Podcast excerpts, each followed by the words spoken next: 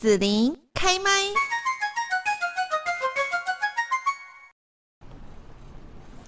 今天在节目这边呢，要跟大家哈来聊聊，就是我们台湾人其实蛮爱泡茶的哈，但是呢，有时候我们就会有一些的疑惑，比方说呢，哎，怎么买了好茶，然后呢却泡不出好味道哦？然后像这个呃红茶哈，我们红茶其实蛮有名，可是你会看到说它有一些是什么条索状的，或者是细碎型的哈。然后呢，乌龙茶会有什么球形呐、啊，或者是说有针状嫩芽类的哈一些茶款，到底有什么样的差别？怎么泡才可以泡出好风味？还有水质对于泡茶是不是有一些影响？嗯、今天我们就是来邀请到专业的私茶师哦，蓝大成老师呢，来带着大家全方位了解，就是呃热萃还有冷萃哈，就是呃热萃茶跟冷萃茶的一个技巧啊，嗯、认识这个风味跟品饮的练习。那呃就是。蓝大成私茶师呢是出出了一本萃取全书，叫做《萃茶风味》。那现在呢，我们就先请蓝大成老师也跟大家来问候一下。Hello，大家好，我是蓝大成老师。嗯，好，那我们呢，嗯、呃，我想我先问一下老师一个可以问题哈，就是其实我也蛮爱喝茶，但我大部分都喜欢喝这个乌龙茶哈，就是人家说老人茶啦哈。对，那这就比较对我来讲比较。不是问题哈，虽然我没有钻研，但是至少我买到我喜欢的这样子哦。嗯，好，对。那有一阵子我就看了电视介绍说啊，绿茶很好，对不对？好，那我就要去找绿茶。嗯、那我就查了网络资料，就说，哎，我们台湾新北市三峡是有产绿茶的。然后呢，我又查了资料，又说，其实呢是分不发酵叫做绿茶，半发酵是乌龙，然后全发酵是红茶。嗯嗯嗯这样子看起来其实是有一点不飒飒了，这样子，然后我就跑去这个坊间，然后在卖茶叶的这种茶叶店，这样去问一下店老板说啊，我们有有没有台湾的绿茶？我想买这样。然后呢，那传统的茶叶店老板就跟我说，台湾没有绿茶啦，哎，我们这边只有金萱呐、乌龙啦，然后这一些 这样的，台湾没有绿茶。我想要奇怪，网络明明就说三峡有产绿茶，到底是怎么回事呢？OK。好，其实台湾的确大部分绿茶是比较少的。嗯，呃，我们可以先从台湾的风土开始去探讨这件这件事情。那我们才知道台湾毕竟是海岛型气候嘛，所以它比较潮湿，嗯、然后呃，热带就是比较比较其实是亚热带地区，所以它其实说热也算热。OK，那它跟比较是这种这种跟跟起日本来比起来的话，嗯、台湾又更不适合绿茶的生长跟制作。跟发酵，对，所以其实台湾绿茶是非常非常少的。但是我们通常在坊间啊，我们听到的说三峡碧螺春跟什么龙井，它的确是用绿茶的制作方式没有错。嗯、但是因为它的产季会比较局限，在于可能春天才会有绿茶，那其他其实其他的时间台湾是几乎没有绿茶的生产。你像什么高山乌龙啊、高山茶，其实它正确来讲，它都还是属于乌龙种类。那所以它到底绿茶是算种 品种茶树品种，还是是说发酵的制作方式？好，算制作方式哦。你可以想象，像我们在讲哦，生鱼片啊，或是哦，好，我举个另外举个例子，像我们讲鲑鱼，它可以做生鱼片，对，它可以烤啦，可以蒸，可以炸，对，可以蒸，可以炸，这样，这些都是在讲制作的方式跟工艺。嗯。绿茶会比较属于生食级生生鱼片这样的方式去做，是最最不会去破坏茶叶本身样貌的做法。所以我们讲绿茶、红茶、乌龙茶，它是制作的方式。嗯，是。那我们讲金萱，它其实可以做绿茶，可以做红茶，也可以做乌龙茶。金萱是茶树品种，对，它是品种。哦，嗯嗯嗯。啊，那那我们平常台湾人喜欢喝的，像什么洞顶乌龙茶、老人茶这种，它它它是。什么样的品种呢？呃，跟金萱也可以吗？可以，可以，可以。哦，我好，这可能会讲比较细，就是我们在讲冻顶乌龙这边，就是因为在山上，嗯、然后以就是以前传统的焙火方式，所以它会是一种传统的制作方制作手法。嗯，因为台湾茶早期为为了要保存，因为我们以前没有什么什么真空包装，没有冷藏设备，我们以前茶叶就是用纸去包嘛，所以它就一定要经过。中度的发酵跟中度的烘焙，它才能够去保存。就像我们在看，呃，以前要什么蜜饯啊，什么它吃火腿啊，它就是要经过红是完整的熟成，它才能够保存。对，一样的概念。哦。那冻顶呢，大部分都是用清鲜乌龙跟金萱这两个品种来去制作。哦。对。好，所以金萱它有可能可以做成绿茶，或者是呃乌龙茶，或者是它有可能做红茶吗？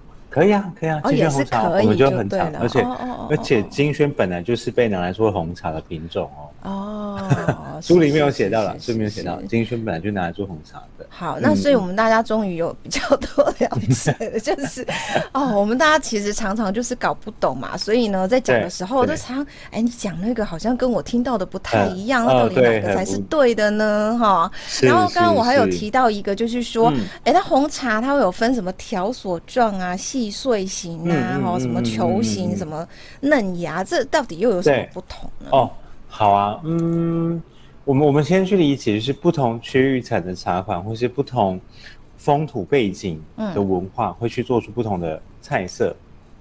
嗯、它跟我们刚刚讲的概念很像，因为红茶，你看像台台湾的红茶就是属于条索状，它会一支一支的，它会揉捻成就是比较呃怎么讲细碎，就是小条索型的。嗯、但你看像斯里兰卡啊，或是大吉岭啊，哦、有些它就会是比较细碎。对对对对对对对，然后然后甚至在讲像我们中国的红茶，它可能外观又长得不一样。对，你说大斜岭，它就会分成嫩芽型，阿萨姆可能就分成细碎型的。嗯，那那就是因为它因为时代背景跟需求，所以产生不同的制作工艺。好，你看像台湾，嗯，红玉红茶它就是条索状，但是。有另外一种比较像很类似东方美人的，这是东方美人。我们看，但东方美人它是红，这是乌龙，所以不一样。好，我用东方美人来举例，东方美人它就是这是嫩芽型的，嗯，对，所以这是台湾的乌龙茶就是球状。OK，所以我们就先论，呃，我们就先不要把它分类成红茶或乌龙或什么，不用，就先不要论这件事。只要是不同的时代背景或是不同的文化背景做出来的茶叶外观就会不一样。嗯哦，那他们就会有对应的冲泡方式，还有不一样的冲泡方式。对对对，那那那那所以那我们要买红茶哈，就是刚刚讲比较多是红茶不同的形状这样子，要挑哪一种形状红茶比较好呢？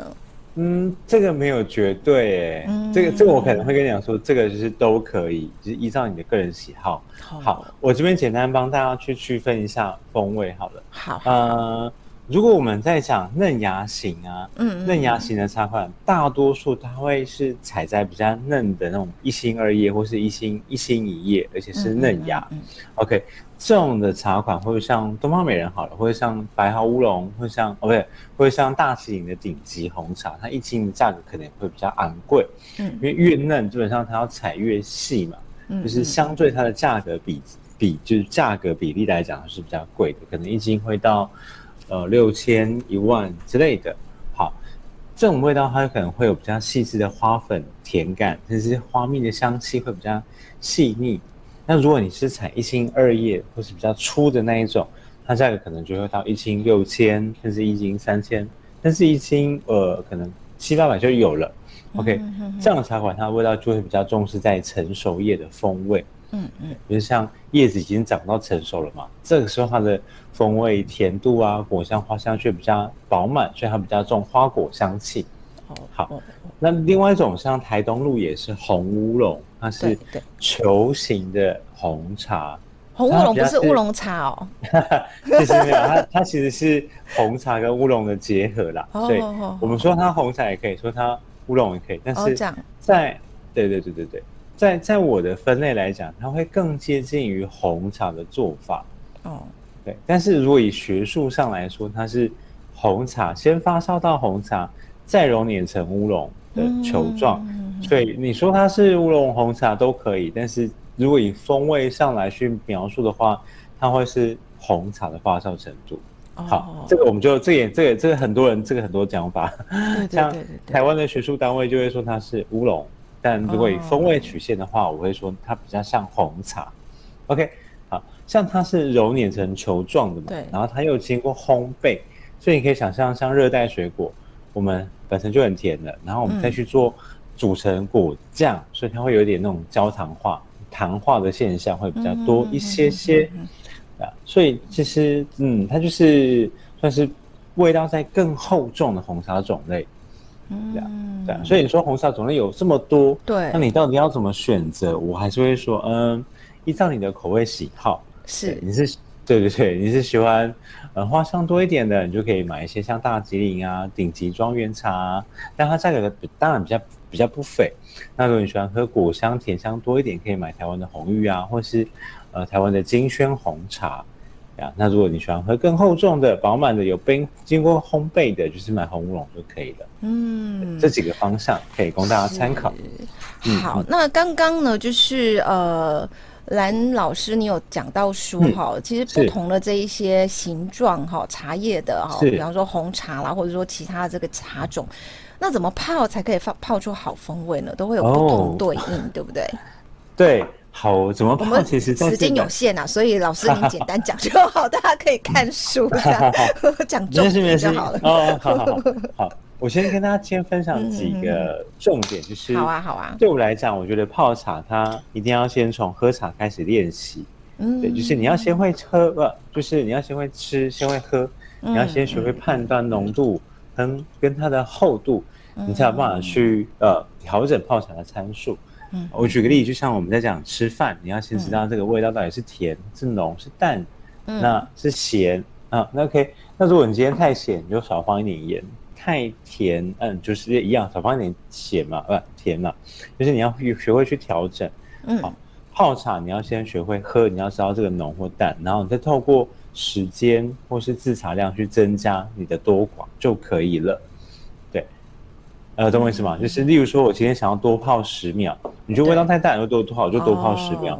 这是时间上的差别，这样。对，时间差别，或者是我们今天在利用温度提高一点点温度，对，或是提高一点制茶量，嗯，或是减少，这样，就是你觉得太浓度太重，就少放一点嘛。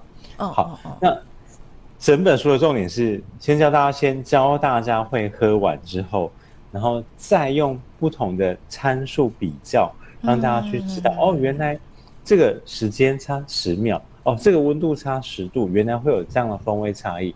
然后你再慢慢的透过冲泡跟练习，你就能够去找到你自己喜欢的味道。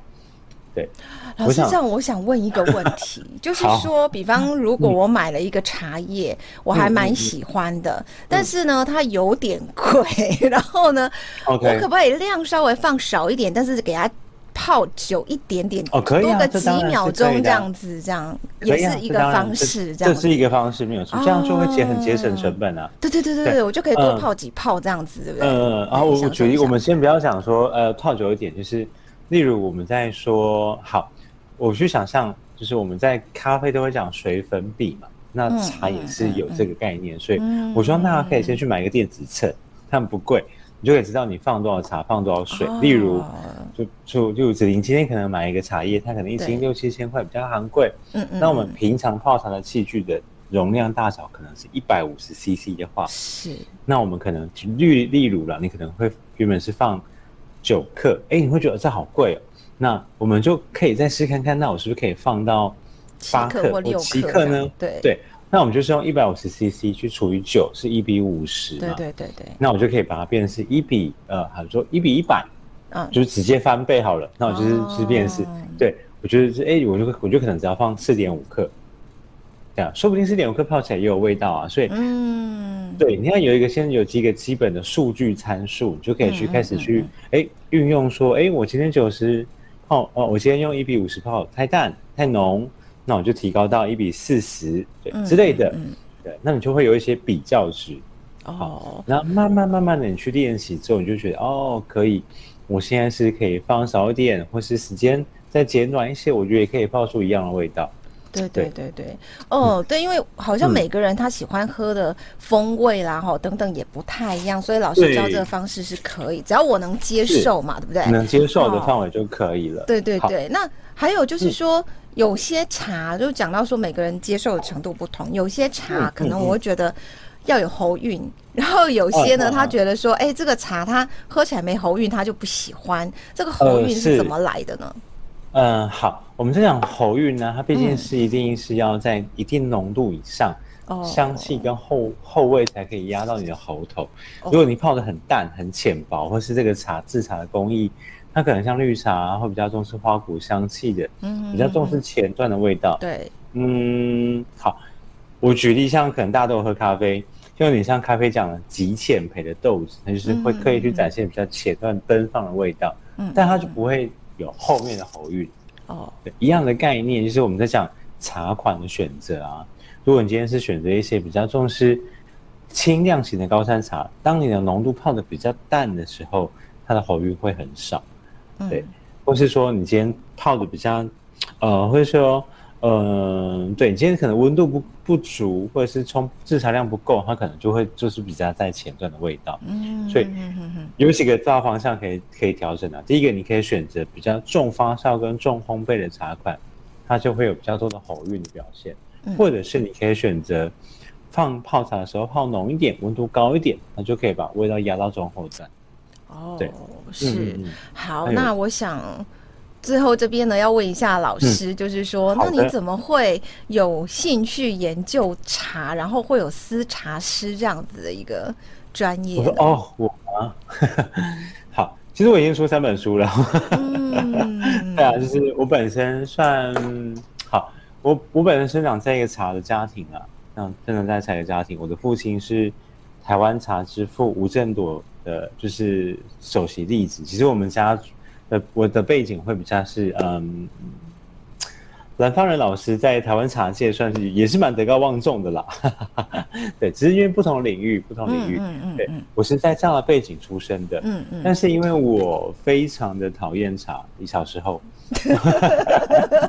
小时候好冲突哦，对对对，很冲突啊，因为小时候你可以想象。大家都可以出去玩，然后我就要被关在家里做一些，对，检查汁啊，包装茶叶啊，嗯、对对对，所以我是讨厌茶的，嗯，但是我自己知道这它是一个台湾的文化背景，嗯，OK，所以我当时在社会上打滚一阵子，之后我当时是啊好。我说的是茶师之后，我同时也是侍酒师跟唎酒师。嗯，对啊，对，这个身份比较特别。嗯，那我当我当我在看到葡萄酒跟清酒在全世界可以这么的，呃，被流通之后，我真的觉得为什么台湾茶不行？是，对，所以我就再回来台湾茶产业。那我就希望能够以风味来讲话。我希望大家可以抛下就是对于就是茶产地的品牌迷思。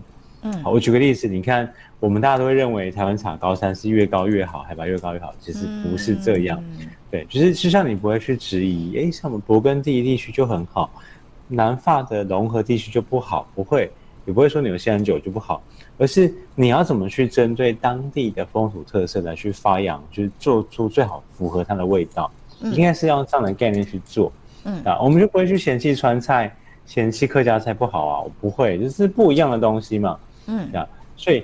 我希望希望大家可以回到风土本身来去看待茶，再回到风味本身来去看待食物跟茶，对吧？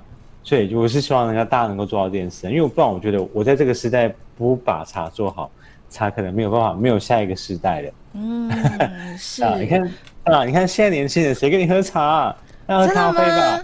对啊，也不会啊，我看很多那个。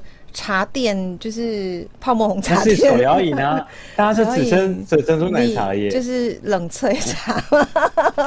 好 好，我不知道，就是说讲究的喝茶啦，好像年轻人已经比较少了这样子。对啊，对，但但好了，我是老人，我喜欢喝茶。对，好，那我要问一下这个蓝老师哈，就是呃，那你已经出第三本书，所以你在这本书里面，你希望去介绍的是什么呢？OK。我希望介绍的其实还是有几个重点，是我希望大家先认识喝茶，嗯，这件事情，你要先有的品饮逻辑，品饮逻辑就像是我们在建构一个文法一样，对，就是建构一个文法。我我我在跟不同人沟通的时候，我有办法使用风味的语言来去描述，嗯，OK，例如说这个茶太厚，它的茶体太重，甜度、酸度长什么样子，对，然后最适合用什么样的方式来冲泡，所以你要先。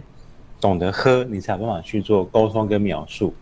好，这是我在书中写的最重要的，因为一直在讲的是风味的品的的沟通，然后再是泡茶不要制式化。